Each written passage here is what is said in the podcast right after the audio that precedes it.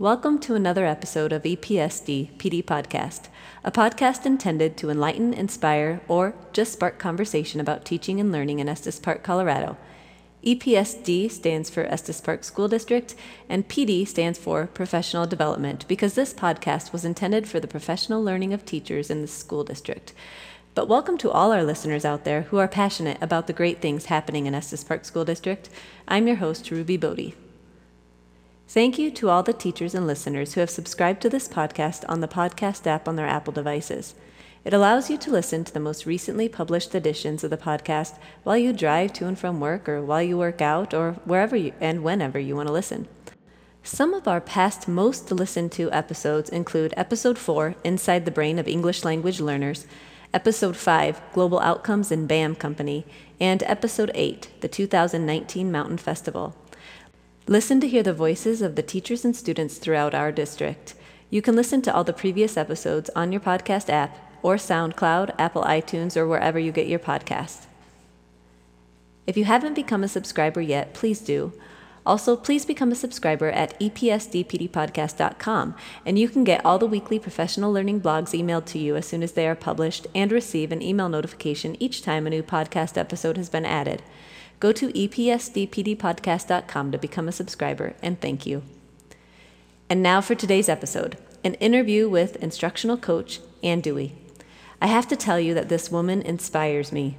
She is such a wealth of knowledge, and the pleasure is mine every moment I get to spend with her. She is so much smarter than I am, and what inspires me most is how resourceful she is and how quickly she can find the information you need when you need it. Ann Dewey is our instructional technology coach in the district, working daily with teachers to use technology in innovative ways and put the students as creators in the classroom and leaders of their own learning. I was able to get 20 minutes to sit down with her for an opportunity to share her knowledge with our listeners. Thank you, Ann Dewey, for sitting down with me.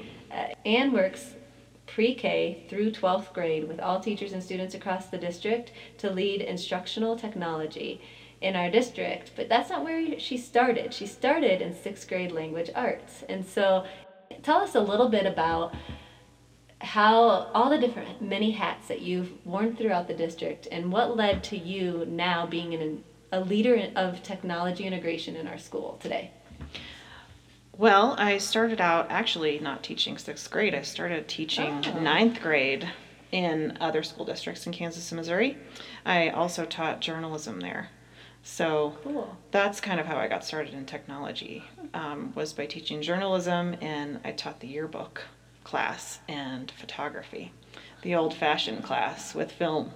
did you have a dark room? We did. You did. Yes. Oh, that's neat. Uh-huh. Um, so that's how I first got started using technology in education, and then from um, my experience with the yearbook, I saw a lot of parallels and things that I could do in my English class in the high school. Um, and so I would try things with my students, and I also had access to computers that other people didn't have because the computers were in my classroom because I taught the yearbook. And so uh, we would do things often on the computer that other English classes weren't doing because mm. we had access. Um, and when I came to Estes Park, I did teach sixth grade for two years at the middle school here, and I didn't have access to that same technology that I'd always had. And so I would try new things. I was excited because I had a smart board, um, which was new, and they were exciting back in that time because yeah. they were brand new. Uh, but we would do a few smart board lessons, and that was pretty much the extent of how technology worked its way into lessons there. But I felt frustration around the fact that I didn't have what I had before. And if I wanted to use computers, I had to go visit the computer lab and make sure I signed up for it in advance. And maybe the computers didn't do what I wanted them to do. So I knew that there was potential to improve what I was providing for my students at that time, too. I remember those days. Yeah.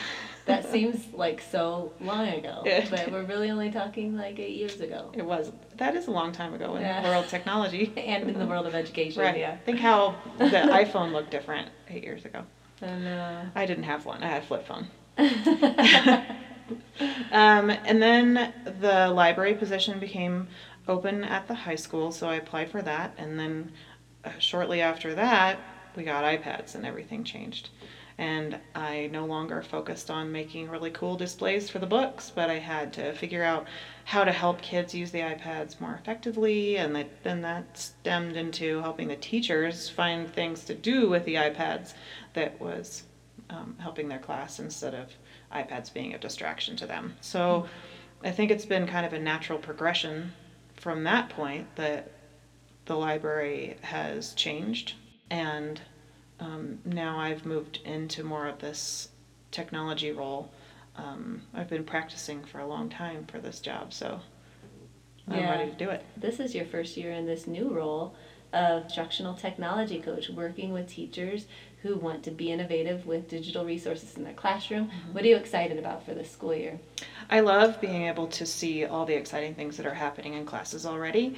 And I think when people discover what my job is, they're afraid that I'm going to come in and want to change all the stuff that they're doing. But really, if I can come in and help them make a process easier or implement technology in a way that is going to make learning more impactful for their students, I want to do that. I want to help them take what they're already doing well and make it better. Three years ago, teachers started a journey on becoming Apple certified teachers, and now we have a, large number of teachers that are Apple certified teachers. And you led that professional development for our district to get teachers Apple certified. So, with all of these Apple certified teachers and Apple devices throughout our district, what are the ways, what are some of the major ways you see teachers in the classroom using these Apple devices and their knowledge of, of them to take student learning to a higher level of student engagement, student creation, and student application. We've been improving this relationship that we have with Apple hmm. over the past few years. And the reason why we're trying to grow that relationship is because we believe in the things that Apple believes in. Hmm. What are the things Apple Education believes in? Apple Education stands for teamwork, communication and creation, personalization of learning, critical thinking, and real world engagement. And those are the things that we have already said independently we want for our students through the global outcomes. So it's a perfect marriage, and the increased relationship that we have with them has allowed us to take advantage of those things. So, in those categories, teachers are learning through their Apple teacher certification how to use their Apple devices to make those things happen in the classroom. Yes, I think it was a great first step for a lot of people because they hadn't used a lot of those apps before.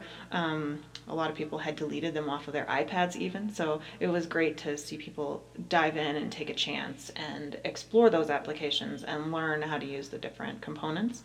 And since we had that very first Apple teacher class when I think almost half of the teachers in our district participated. We've had more complete the course since then, and we've also had uh, a lot of changes to those apps in, in that time that has made them even more useful to teachers in the classroom.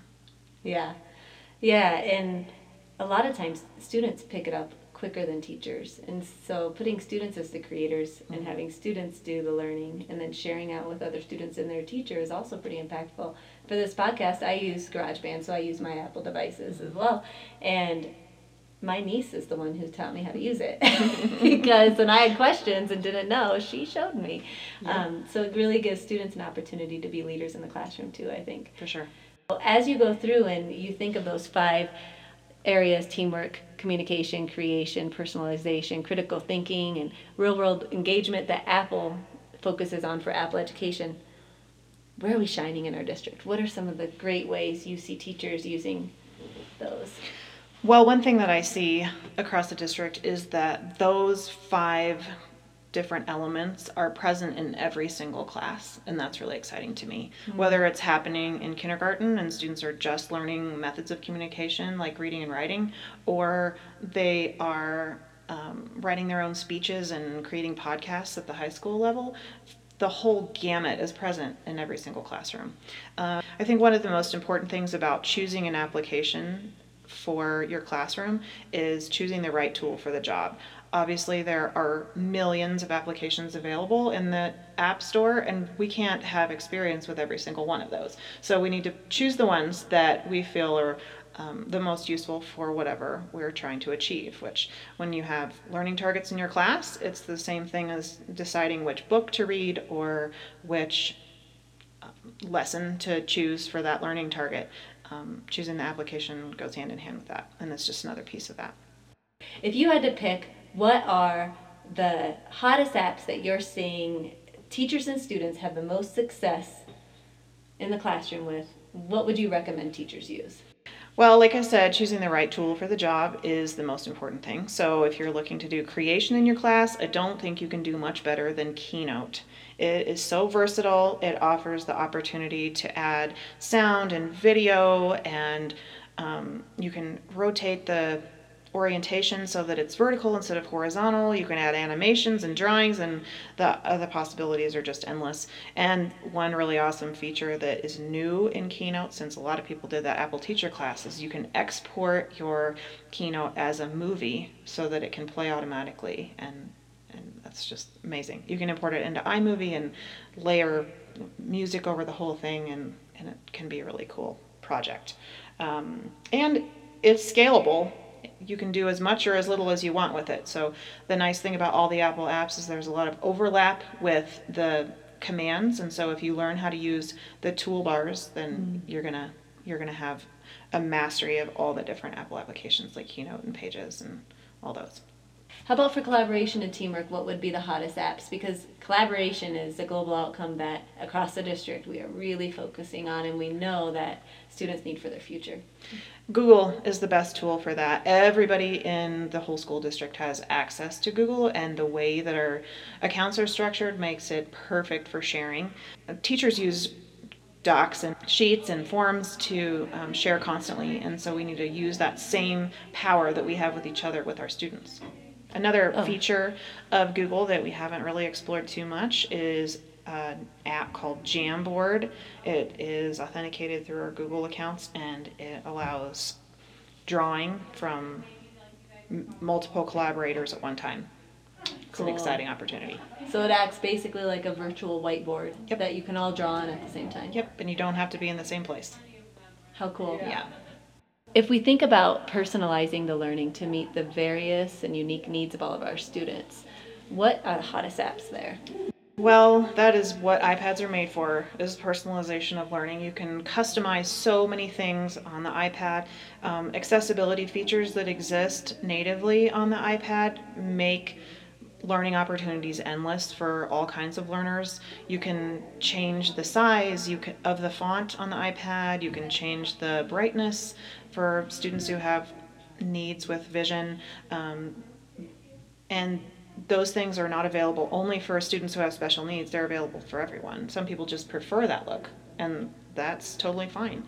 Another accessibility application is Google Translate. That really helps level the playing field for English language learners. Um, we have students across the district who rely on that every single day mm-hmm. to communicate with their teachers, to understand the content in their courses. It translates with the camera, it translates immediately. And mm so that helps the communication actually occur with students and teachers. Um, other ways that we've personalized learning in our district are through some applications that we have chosen and made available. For students at the middle school and high school, Schoology is a great way for teachers to personalize what they are doing for down to each individual student, not even just in individual classes. Um, anything in Schoology can be individually assigned. It can be assigned to groups, to individuals, to classes. Um, it, the possibilities are really endless. Uh, and that is great if you have students that you're trying to provide accommodations for with different versions of tests, then it looks all the same. That's mm-hmm. the beauty of the iPad is if a child is receiving an accommodation and the delivery method is through the iPad, it looks exactly like everyone else. Mm. If you look at two students reading on an iPad, you can't tell what book level they're reading. With our global outcome performance assessments, teachers are really getting creative on how to give students an authentic audience for their creation in class. So, what are the hot apps you'd recommend for real world engagement? Well, we have some teachers who are using apps like Empatico and ePals, well, actually, they're websites, I guess, to have students interact with kids that are like them across the globe. And that's a great option for providing real world engagement. You can't get much more real than other kids. yeah. Lumped in with that also is critical thinking.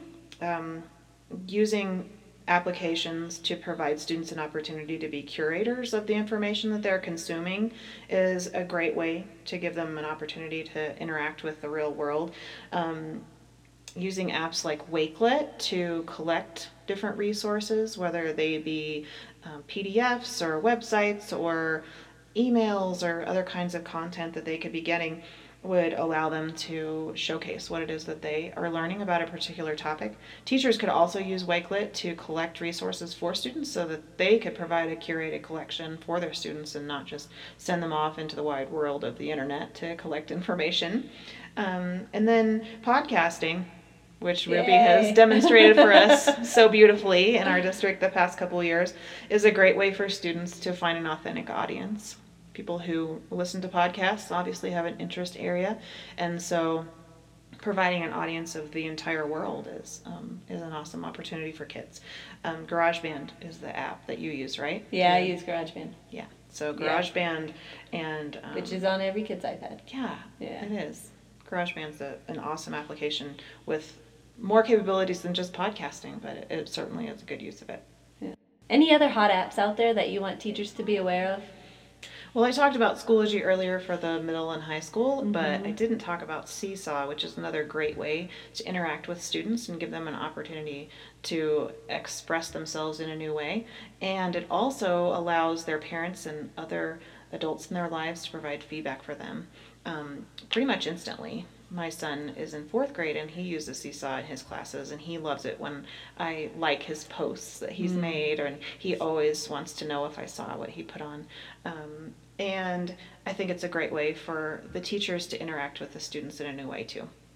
Thanks so much, Ann Dewey, for joining us for this podcast on instructional technology in the classroom. Anything else you want to add or any advice you have for teachers in our district when it comes to using technology in the classroom? Well, I think that technology is really scary for a lot of people. I'm not sure why it's gotten such a bad rap because it's really fun and that, that's one thing that I love about it is that when I leave a class that I've been with kids um, in and helping them in what they're trying to learn, when they leave, a lot of times they hear, wow, that was really fun. And so I think people get nervous about how learning shouldn't be fun or it can't be fun, but it can be. And we need to allow kids to have the opportunity to experience that too. And we can't let our own fear stand in the way of students having a great experience. Um, somebody wise said there's no growth in the comfort zone. And so we have to step outside of our, our safety area where we're used to teaching and our happy place so that we can get better results from our students. And I feel really lucky in my job that I'm there to help you in that position, um, to be able to stand beside you and help you along the way so that you don't have to do it by yourself. So hopefully it's not quite so scary and we can make more growth happen. I really appreciate those final words from Ann Dewey about how we are not in this alone, and it helps me remember our district's motto our superintendent Sheldon Rosenkrantz started the year with of we, our, us. We're all in this together. Thank you again, Ann. For a summary of our interview with Ann Dewey and links to all the great resources she told us about in this interview, go to epsdpdpodcast.com and read the latest blog post. Thank you for listening to this episode. Don't forget to subscribe. I hope I've been able to enlighten, inspire, or just spark conversation among you and your colleagues. Thanks for listening.